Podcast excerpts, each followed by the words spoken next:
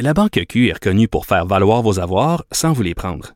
Mais quand vous pensez à votre premier compte bancaire, tu sais, dans le temps à l'école, vous faisiez vos dépôts avec vos scènes dans la petite enveloppe. Hmm, C'était bien beau. Mais avec le temps, ce vieux compte-là vous a coûté des milliers de dollars en frais, puis vous ne faites pas une scène d'intérêt. Avec la Banque Q, vous obtenez des intérêts élevés et aucun frais sur vos services bancaires courants. Autrement dit, ça fait pas mal plus de scènes dans votre enveloppe, ça. Banque Q. Faites valoir vos avoirs. Visitez banqueq.ca pour en savoir plus. Le dossier George Floyd qui a, marqué la planète, on s'entend, on a vu les manifestations, euh, euh, évidemment, on clame au racisme. Pour ceux qui ont vu ce vidéo-là qui, glace le sang, un homme qui se fait intercepter, on, connaît l'histoire. Cet homme-là, bon, on, on, a des brides d'informations, mais il serait claustrophobe. Euh, il a résisté à rentrer dans la voiture et euh, ça finit par, Il décède par asphyxie parce qu'il y a un policier qui met le, genou dans le cou. Il supplie, il supplie, euh, il appelle à l'aide. il dit qu'il peut plus respirer. On laisse le genou sur le cou quand même. il crie même, il demande sa mère. C'est vraiment, moi, ça m'a choqué de voir ça comme la planète. mais ces, ces policiers-là, au départ, il y avait des accusations d'homicide de, involontaire. Euh, on ne voulait pas l'intention de le tuer, mais euh, les autres policiers n'étaient pas accusés, mais ça a changé. Là, là les accusations sont tombées. C'est du meurtre, accusation de meurtre pour le policier, complicité de meurtre pour les autres, très sévère, risque 40 ans. Et on voulait analyser tout ça avec euh, Maître Jean-Pierre Rancourt, criminaliste qui connaît bien, qui est aux États-Unis aussi. donc, bonjour, Maître Rancourt. bonjour, Labour. comment vous voyez ce dossier-là? Ben, on est tout âgé, euh, je le suis autant que vous. Euh, c'est épouvantable, mais euh, vous savez, ça a pris du temps avant qu'on accuse le premier policier. ça avait été un citoyen qui avait agi comme ça, il aurait été arrêté sur les lieux, détenu puis accusé immédiatement. Comme c'est un policier, on a entendu qu'il y a des émeutes un peu partout, il y a pression politique, j'imagine. On l'a accusé au début d'homicide involontaire. L'homicide involontaire, il faut savoir que c'est tu commets un crime, par exemple, un voie de fait, sur quelqu'un. Tu n'as pas l'intention de le tuer, mais tu te fous pas mal de ce qui va arriver. Mhm. Alors, tu fais un voie de fait, puis le gars meurt, c'est un homicide involontaire. Mais là, on a changé les accusations parce que probablement qu'on a la preuve par des vidéos puis des témoins que l'individu, euh, en plus de, de, commettre un voie de fait, savait très bien qu'il était en train de le tuer et avait l'intention de, le tuer. C'est ça qu'on va devoir prouver au procès. OK. Donc, il y a cet élément-là hein, de dire euh, euh, que quelqu'un. L'intention de tuer a des variantes, dans le sens, si on, fait quoi qu'on sait très bien que la personne pourra en décéder, je pense que l'intention se crée euh, comme ça, Maître Rancourt. Oui, si on commet, si on fait quelque chose, un geste, là, sachant très bien que la mort peut, peut, peut arriver, Mhm. ou qu'on s'en fout carrément qu'il meurt ou pas, ça peut équivaloir à un meurtre. Euh, à cette intention-là. OK, je comprends bien. Et euh, euh, parce que là aussi, il y a tout l'élément des policiers qui. Bien, premièrement, allons-y, c'est. Théoriquement, le policier a le droit d'utiliser une force. Ce C'est pas un citoyen. Le policier a plus de pouvoir, mais il faut, il faut qu'il l'utilise d'une manière spécifique. Là. Il ne peut pas faire ce qu'il veut, comme dans ce cas-là. Absolument. Le, policier a un pouvoir euh, d'arrêter quelqu'un et de prendre la force nécessaire pour l'arrêter. Il faut qu'il y ait des motifs pour l'arrêter. Mais mhm. après ça, une fois qu'on a les motifs, ben, on, a l'autorité.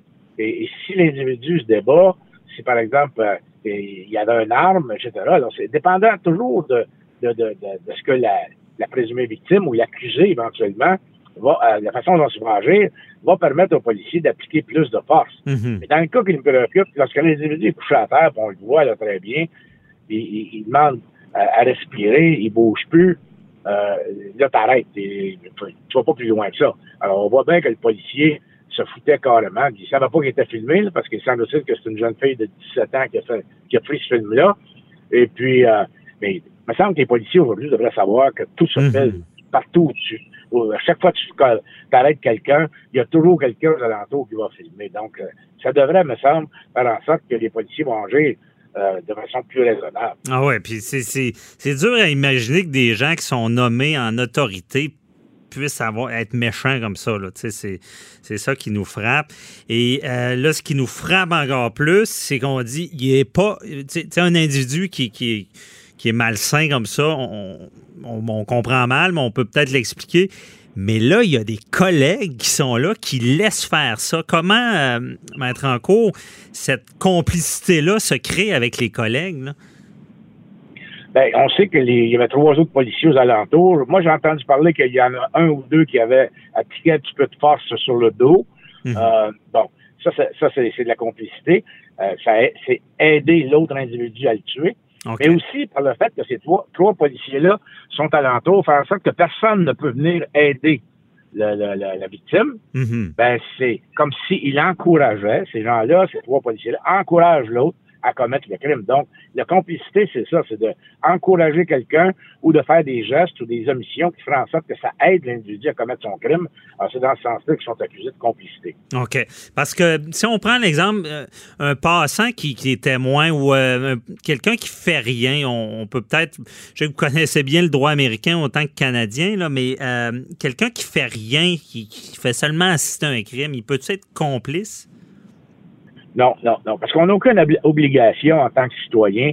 On voit qu'un crime se commet. On n'a aucune obligation d'arrêter ce crime-là. Là d'intervenir pour sauver une, On n'a pas d'obligation et habituellement, euh, les, autorités nous disent ne faites pas ça parce que c'est dangereux pour vous. Alors, euh, on n'a mhm. pas d'obligation, donc on ne pourrait pas être accusé si on fait rien. Mais quand on est policier, on a des obligations et on fait en sorte qu'on protège une scène de crime, puis on, assiste au crime, puis on aide de quelque façon que ce soit celui qui commet le crime, ben, c'est la, complicité. OK, c'est là qu'elle se crée. Euh, puis, dans, dans, dans par exemple, ce geste-là d'aider, je pense qu'il n'est pas obligé d'être très. Euh, n'est pas obligé de tenir le couteau quand il y a un crime. Là. Je pense que quelqu'un qui fait le guet, là, mettons, pendant qu'un autre commet un crime, là, euh, c'est assez pour euh, l'impliquer. Là. Oui, parce qu'il aide. C'est ça que la, complicité de la, définition, c'est quand vous aidez quelqu'un à commettre un crime, soit par vos paroles, soit par vos gestes, que vous l'encouragez à mhm. commettre le crime. Hein. Continue, fais-le. Euh, tu devrais euh, appliquer la violence davantage. Ces paroles-là, c'est de la complicité. OK, je comprends bien. Et là, cette complicité, parce qu'on s'entend, ben, je pense que pour nos auditeurs, on comprend bien le, mot meurtre, le meurtre deuxième degré. Mais encore deuxième degré aux États-Unis, ça ressemble à, ici. Là. Euh, c'est, ce meurtre-là qui n'est pas prémédité, souvent dans le jargon qu'on appelle. Exact. Le, meurtre au premier degré, c'est la préméditation, c'est-à-dire que c'est organisé, on s'organise, on le sait qu'on veut tuer quelqu'un et on amène, par exemple, un arme avec nous autres, on a prémédité notre geste. Tandis que le meurtre au deuxième degré, ça survient lorsque euh, il y a une altercation entre deux personnes, par exemple. Mm-hmm. On n'avait pas l'intention de le tuer, mais au moment où euh, euh, l'altercation commence, on a l'intention de le tuer. On n'a pas prémédité, on n'a pas préparé notre coup. OK, on n'a pas préparé vraiment. Je comprends bien. Et euh, là, là c'est ce qui est du meurtre. Et les complices, si je comprends bien, ils risquent sont aussi coupables que celui qui a commis, qui a causé la mort. Là. Eux autres, ils risquent autant d'années d'emprisonnement? Oui, ils pourraient peut-être euh, avoir un peu moins parce que c'est pas eux autres qui ont causé le geste fatal, mais euh, on parle d'un minimum probablement de 40 ans pour le policier qui a tué, mm-hmm. qui est déclaré coupable. Alors, les complices pourraient peut-être avoir entre 10 et, 30 ans, dépendamment de leur participation. Ah, OK, c'est ça. eux, ça risque d'être au final un peu moins de, de, sentences. Là. Euh, peut-être, un peu moins par le biais de la complicité. Alors, à ce moment-là, il y aurait peut-être un peu moins, mais ils pourraient avoir la même sentence aussi. OK, je comprends. Et euh, pour, bien comprendre aussi, euh, quelqu'un qui, prend 40 ans aux États-Unis, parce qu'ici, souvent, on en discute, on dit, bon, on le sait, il y a 40 ans, mais euh, il va sortir après, après tant d'années. Je ne sais pas si mettre en cause, si vous savez, aux États-Unis, y a-t-il une libération conditionnelle aussi, là? Il n'y a, pratiquement pas de libération conditionnelle aux États-Unis. 40 ans, si euh, on, le sentence à 40 ans, mettons qu'il n'y a pas de minimum, là, c'est 40 ans maximum, ben il va faire entre 33 et 38 ans. OK. Il n'y a pas trop de libération. De, de, de libération conditionnelle, ça n'existe pas tellement là-bas.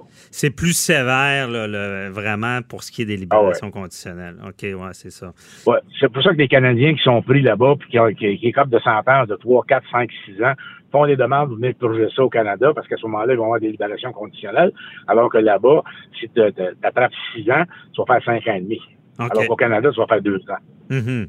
Et euh, ouais, c'est ça. Donc, il n'y a pas d'histoire de comme ici, un deuxième degré. Souvent, il y, a- il y a une période, c'est à vie, mais il y a une période qu'on peut demander à libération conditionnelle. Là-bas, c'est vraiment plus ferme. Là. Parce que si on, Ah oui. on- si ça avait été un État où est-ce qu'il y a la peine de mort, ce genre de crime-là, est-ce que c'est la peine de mort? Ou? Non, pas nécessairement. Il aurait fallu que ce soit un meurtre au premier degré, avec préméditation. Mais euh, au deuxième degré, il n'y a pas de peine de mort. OK, je comprends. Et il y a un élément, Maître cours, je voulais vous entendre là-dessus. Euh, on, on on spécule, évidemment, on analyse, on ne sait pas tous les détails. Mais ce, policier-là aurait déjà travaillé avec euh, George Floyd. il était dans, dans la sécurité ensemble, c'est de l'information qu'on a. Ça, c'est, est-ce que ça vient jouer dans l'équation? Est-ce que ça aurait pu, parce qu'ils se connaissaient, être un, meurtre premier degré avec préméditation? Non, ben, il faudrait que la couronne soit capable de, de, de prouver que euh, il y avait eu des altercations et que le policier en voulait euh, à l'autre individu et que lorsqu'il a eu la chance, ben, il a décidé de le tuer. Là, on pourrait aller jusqu'à une préméditation, mais on est loin de là. OK, je comprends. Donc, on n'ira pas, on n'extrapole pas trop non plus parce qu'il faut quand même le prouver. Évidemment, ben là, tout Ouais. ça va, va procéder. C'est des procès devant jury. Puis, euh, euh, j'imagine, on a Ouais, un petit ouais, bout là, de. de C'est-tu des longs délais aux États-Unis euh, avant qu'ils soient jugés? Mais aux États-Unis, c'est des procès ce qu'on appelle expéditifs, à moins que l'accusé renonce à ça. Donc, si l'accusé ne renonce pas, c'est rapidement, là, un affaire de même peut se faire en six mois. OK, je comprends. Bon, on, suivra ça de près. Merci beaucoup, Maître Encourt. euh, très éclairant. Merci, bonne journée Bonne journée. Bye-bye. Bonjour.